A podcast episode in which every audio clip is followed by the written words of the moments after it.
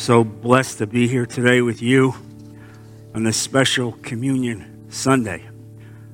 And how appropriate is it for us to have communion right after we've celebrated the secular holiday of Thanksgiving? Uh, but for me, Thanksgiving is more than a secular holiday, it is a deeply religious moment in time when we reflect on everything God has given us. And there is no greater gift that God has given us than salvation, than his son, that he would bankrupt heaven and send Jesus to earth for us. And so it really signifies everything that we need to be thankful for today. And so as I reflected on this message for today, it was clear to me that the focus of Thanksgiving has to be on Christ. Uh, he is the apex of all the blessings in our life. Our lives would not be blessed in any way at all if it would end here in death. But instead, the one promise that we all have is that our life doesn't end here, it begins here and continues forever in eternity with Jesus Christ. And every single loved one that you have that died in Jesus Christ is there waiting for you. And what a great promise that is that you will someday be reunited in such a blessed way. And so this becomes the essence of our Thanksgiving service, and it becomes the essence of our communion service.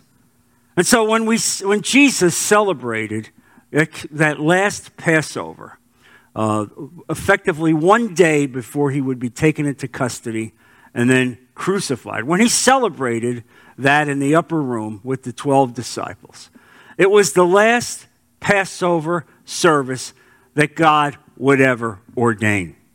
It would be over, you see, after that communion service. And so it's important to understand exactly how the Passover came to be, how it was conflated really with communion, and what it means today.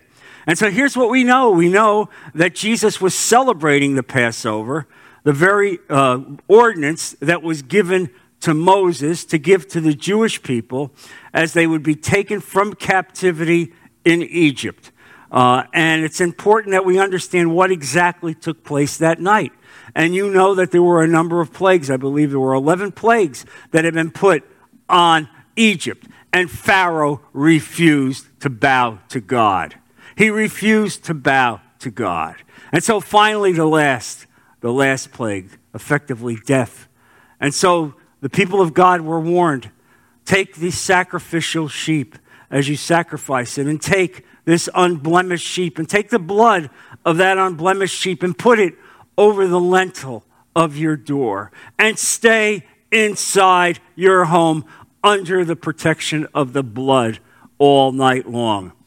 And the death angel would go from house to house through every street in Egypt. And whoever did not have the blood over their door would see death. And the firstborn died in all of Egypt, from the very lowest, from the very lowest, right up to Pharaoh himself. And his uh, own son would die uh, at that very moment. And God was indicating what it meant, you see, what it meant to be protected by the blood, what it meant to be protected uh, by the uh, ritual sacrifice of that sheep. And so, really, as you understand this, Jesus was participating in this Passover service with his disciples. And as he did it, there are four cups of wine that are drunk during the Passover service. And at the third cup of wine, and how relevant is that? The third cup, the third day. Think about it. Nothing is an accident with God. There is no happenstance. And at the third cup, Jesus would change the Passover forever. And he would replace the old covenant with the new covenant. And he would institute the new covenant in that third cup.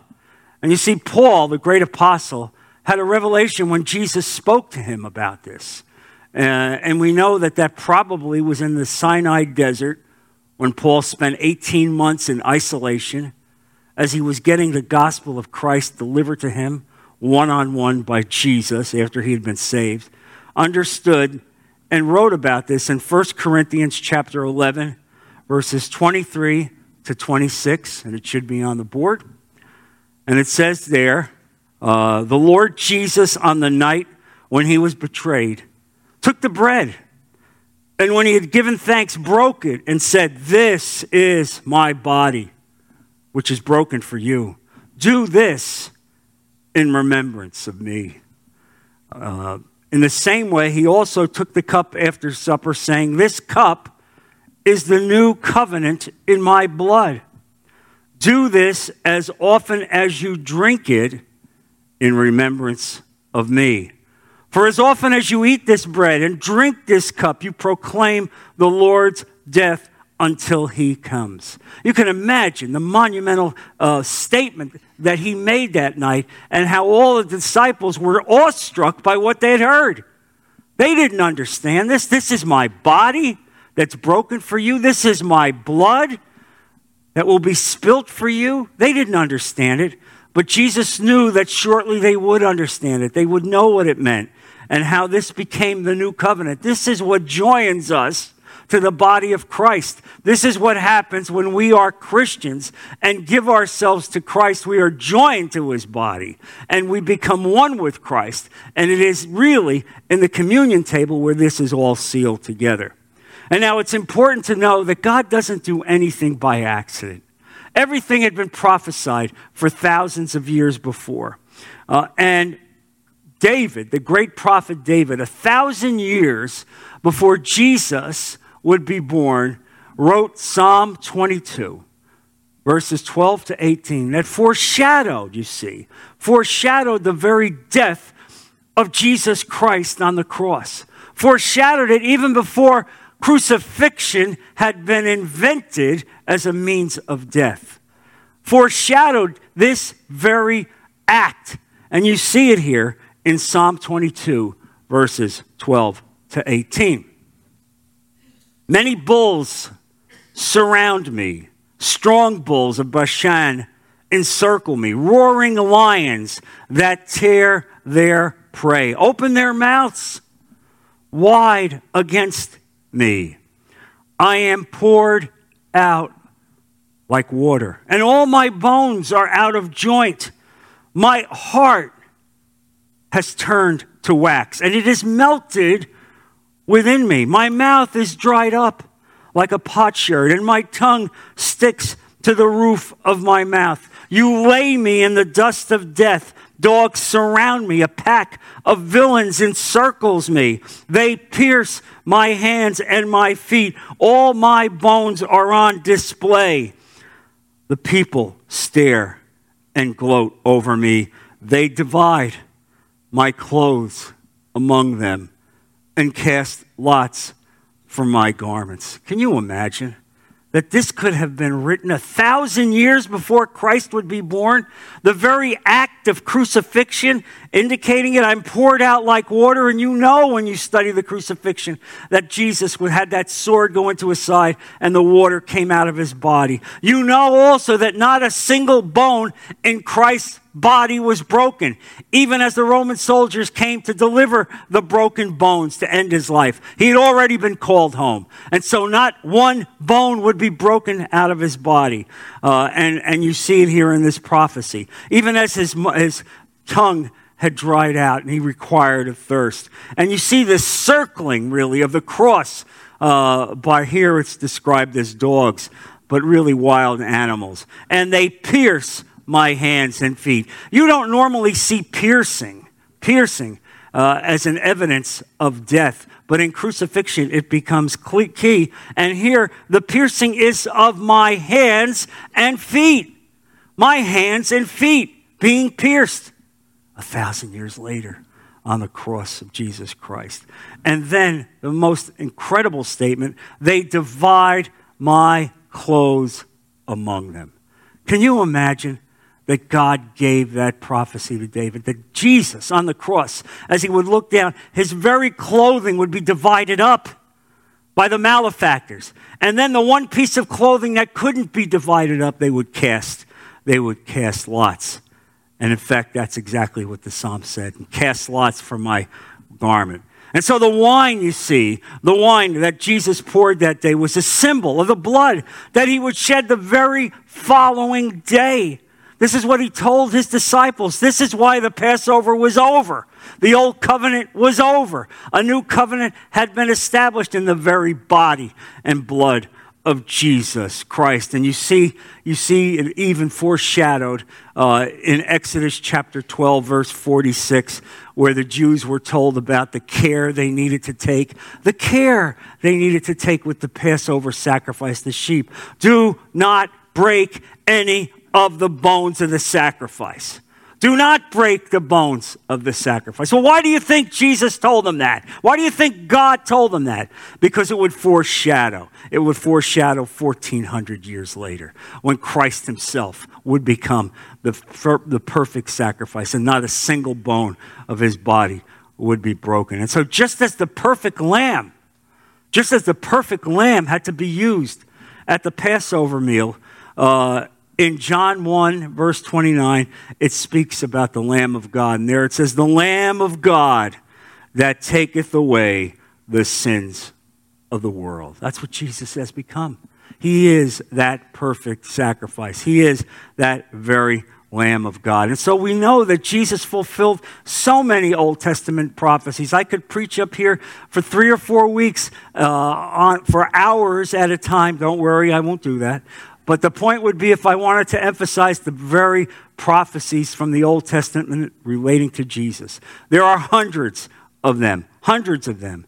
Uh, and if you go back to the Garden of Eden, you'll see the very first one in Genesis chapter 3, verse 15, where God says to Satan, who had just brought sin into the world, uh, quote, I, and I will put enmity between you and the woman, and between your offspring and hers. He will crush your head, and you will strike his heel. He, he, Jesus, would ultimately crush your head, Satan. He would destroy you. Yes, you would inflict pain, you would inflict damage, but he will triumph in the end. And so God now would no longer have a need for the Passover because Jesus himself, himself now speaks to us of this new covenant uh, in Luke 22, verse 20. Uh, and there it says, In the same way, after the supper, Jesus took the cup, saying, This cup, this cup is the new covenant in my blood, which is poured out for you. The new covenant in the blood of Jesus Christ, poured out for you. And this today is what we are going to partake and what we are going to celebrate. And so the sacrifice, you see, of a lamb required in the old covenant was eliminated forever, it was terminated. And the most profound statement about that is found in Hebrews chapter 8, verses 8 to 13. And there it says, But God found fault with the people and said, The days are coming, declare the Lord, when I will make a new covenant with the people of Israel and with the people of Judah. It will not be like the covenant I made with their ancestors when I took them by the hand to lead them out of Egypt, because they did not remain faithful to my covenant, and I turned from them, declares the Lord. This, this is the covenant I will establish with the people of Israel after that time, declares the Lord. I will put my laws in their minds and write them on their hearts. I will be their God, and they will be my people. No longer will they teach their neighbor or say to one another, Know the Lord, because they will all know me, from the least of them to the greatest. For I will forgive their wickedness, and I will remember their sins no more. There it is. That's what takes place today. I will forgive their wickedness and remember their sins no more. And notice what he says there. The laws will no longer be written, they'll now be in their minds and on their hearts. The necessity of having a stone tablet where the laws of God are written are now removed. Now, it's in the Holy Spirit through Jesus Christ in this covenant in which his law is in your heart his laws in your mind. And think about what he's joined here. He's joined all these disparate elements in the world Jew and Gentile, who despised each other, who hated each other, who slandered each other. They now have become one through Christ Jesus. All of this on the cross. All of this comes together at the communion service. And this is what we have to understand. This is what we celebrate today. That is why I preach like this when we take communion. This is not just a throwaway sermon. This is not just a ritual that we take place. We take deep cognizance of what this is about. That's why I don't have it every week or I don't have it every month. I want you to reflect deeply on the profound aspect of what you are going to do today. You are effectively becoming one with Christ. You are making that statement to the world uh, in such a powerful way. So there's some things you need to reflect on today as you take communion. And you leave here today. I want you to reflect on this. What I would say are these are keys to the communion service. First, the Lord's Supper is foremost a memorial of Jesus Christ. Jesus made it clear to his disciples you do this in remembrance of me. This is a time of remembrance. This is a time for you before you take the elements that you reflect back to that upper room. As you reflect back to what Jesus was telling them, that in 24 hours he would be crucified, uh, his body would be broken, his blood would be spilt, and all of it as he went the sinless, perfect sacrifice for all time so that you could be saved and have eternal life and be part of your family with God someday. What a great thing he did for us. And now this is a time for reflection and remembrance. Second, it is a time of thanksgiving as we give thanks to God for Christ. And thank you, Jesus, for this sacrifice that you've given us. Who would think that God Himself would allow Himself to be hung on the cross? What other religion in the world I give you has God Himself being hung on a cross for humanity. You see, that's what separates us. That's what differentiates us from every other religion. And it was that single act which gives you salvation forever. Third, this is important, it is meant to be a public proclamation. This becomes your public testimony to the world. When you take, when you take communion, you are telling the world that you are part of the body of Christ. You are part of the generalized church of Jesus Christ, the unified church of Jesus Christ, irrelevant really by denomination, but really, really the one universal church of Christ. And so, as we do this, as we do this and we proclaim it, we need to teach people about what it means. You need to teach your children and your family about what this service means. This is not merely a ritual that we go through, this is no mere ritual. This is bowing before the throne of God and asking Him to look at us and forgive us and make us part of the body of Christ as He washes away our sins and as we take cognizance of the seriousness of what we're doing uh, in every possible way. And so we recognize, you see, that the old covenant has been superseded. This is the new covenant in Jesus Christ, in his body, in his blood. And in Colossians chapter 2, verses 13 to 15, it speaks eloquently on this. When you were dead in your sins and in the uncircumcision of your flesh, God made you alive with Christ. He forgave us all of our sins, having canceled the charge of our legal indebtedness which stood against us and condemned us. He has taken it away, nailing it to the cross. And having dis- disarmed the powers and authorities, he made a public spectacle of them, triumphing over them by the cross. He made a public spectacle of Satan, a public spectacle of the ruler of this world. He did it that day and nailed all of your sins on the cross.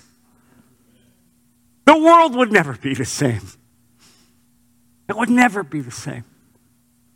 And so you understand how great this is over the powers and rulers of this world as Christ makes this incredible statement for you, and now you're part of that. Fourth, it is a time for self examination. This is now for you, every one of you, before you take the elements, even now as you're hearing me speak to you. You need to self examine yourself. Lord, where am I falling short? Lord, what part of hidden sin do I have? Lord, what part of my life have I not repented for? Lord, do I still have hatred and bitterness and resentment in my life? Lord, I ask you as I come to the communion table to take it away from me, to remove it from me, Lord, to come and wash me clean. This is what it means to be self examining. And again, Paul spoke eloquently on this in 1 Corinthians chapter 11 where he warned the Corinthian church uh, about this issue. Uh, and he, he warned them because they were acting in an unchristian like way. They were coming to the communion table with hatred and slander and bitterness, and the church was being divided. And this is not what communion is about. And so, as you come to the communion table, you need to be mindful of the fact that God looks at your heart, that you prepare yourself in a proper way as to what you're about to do. Basically, to come with, with a heart that's been washed. Lord, and I understand all of us have issues. All of us have sinned. All of us have fallen short. But God wants you to know that He sees that and He looks for you to bow and ask for reconciliation, for repentance, to be washed. That's what communion is all about. To repent and forgive and I would really emphasize that that's a part of what this is today. And now, here's the other part about that you cannot skip communion if you're a Christian. Because I know some people have done that. They have told me where they said, I, I have this hidden sin in my heart. Uh, I can't resolve it. I'm going to skip communion. Well, that's a sin. If God has called you to be a Christian, if you're united with Christ, if He has saved you, then you have to take communion. You have to emphasize that you're part of the body of Christ. And so, what does it mean? It means clean up your life. Ask God to wash you. Don't sit there and ruminate because you have this secret room in your life and you don't want to come to terms with it. You come to terms with it today through the grace of God, through that sacrifice on the cross. He washed you forever. That's what this is about. Make no mistake about it. And so, fifth and finally, this is a demonstration of unity within the church and the body of Christ. As we take communion, we demonstrate that we are unified with Christ. And as we are unified with Christ, we are unified as a church. We come together. We're not divided. We're not angry. We're not slandering. We're not gossiping. Jesus died to bring peace to his believers. Peace to the world of his believers and to reconcile one man to another in the body of Christ. Ephesians 2, verse 13 says, But now in Christ Jesus, you who were once far away have been brought near by the blood of Christ. For he himself is our peace, who has made the two groups one and has destroyed the barrier, the dividing wall of hostility and in setting it aside in his flesh, the law with its commands and his regulations. His purpose was to create in himself one new humanity, one new humanity uh, between the two, and to reconcile the two. He came and preached peace to you who were far away and peace to those who were near, for through him we both have access by the Father of one Spirit, Jew and Gentile united together, one body through Christ Jesus, not separated.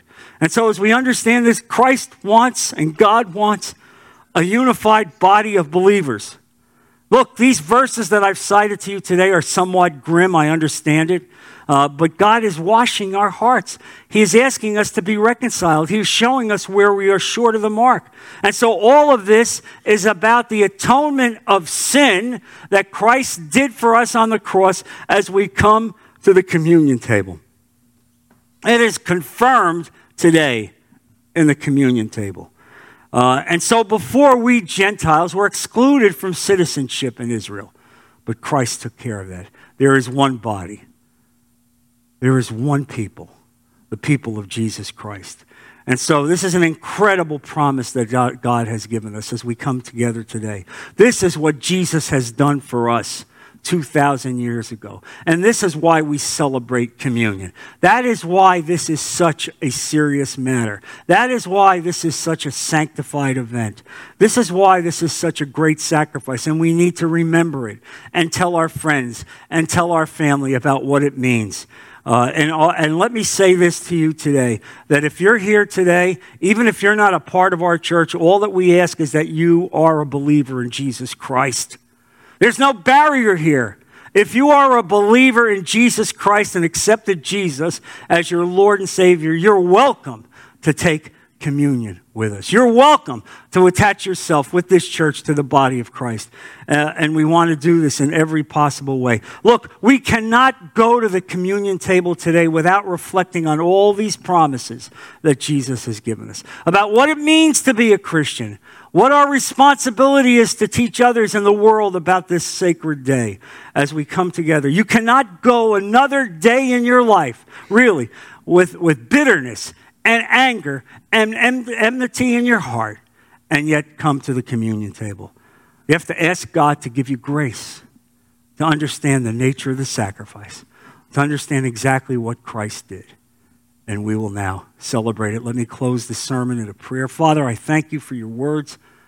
I thank you for Jesus. I thank you for this message. I thank you for everything that you have given us today. Lord, help us now as we come to the communion table to have a greater understanding exactly of this sacrifice in every possible way as we bow before your throne, Father, and put everything we are about to do in the precious name of Jesus Christ.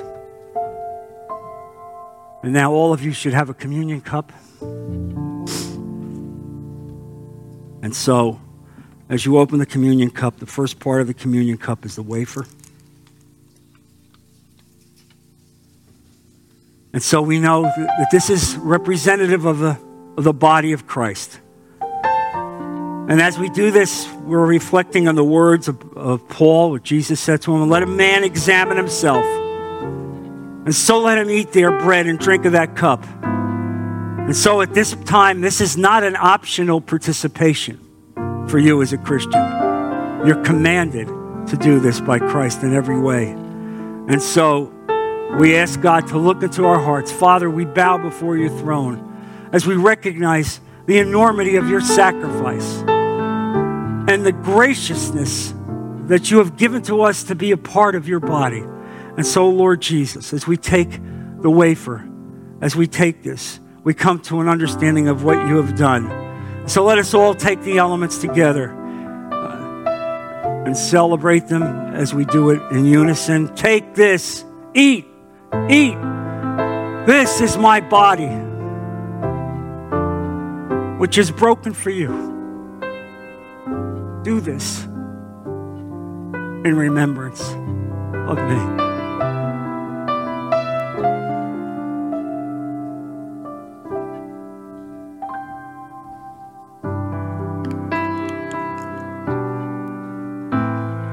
And open the second part of the cup.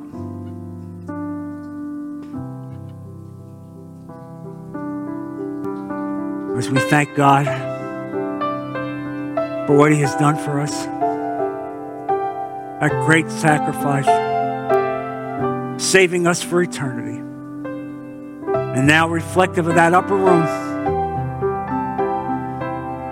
as He took that third cup and changed the old covenant forever, making all of us part of the kingdom of God, unifying us and attaching us forever to the body of Christ. And he said in these words, in the same manner, take up the cup of juice. This cup is the New Testament in my blood.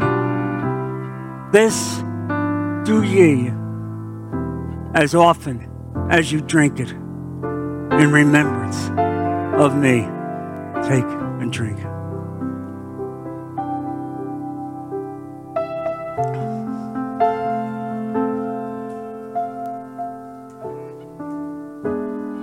Lord, we are humbled as we reflect on everything you have done for us. We are humbled that we can be partakers of the kingdom of God, that we can be joined to the body of Christ. And that reflective of what we have done today, we will be with you forever in paradise. Lord, thank you.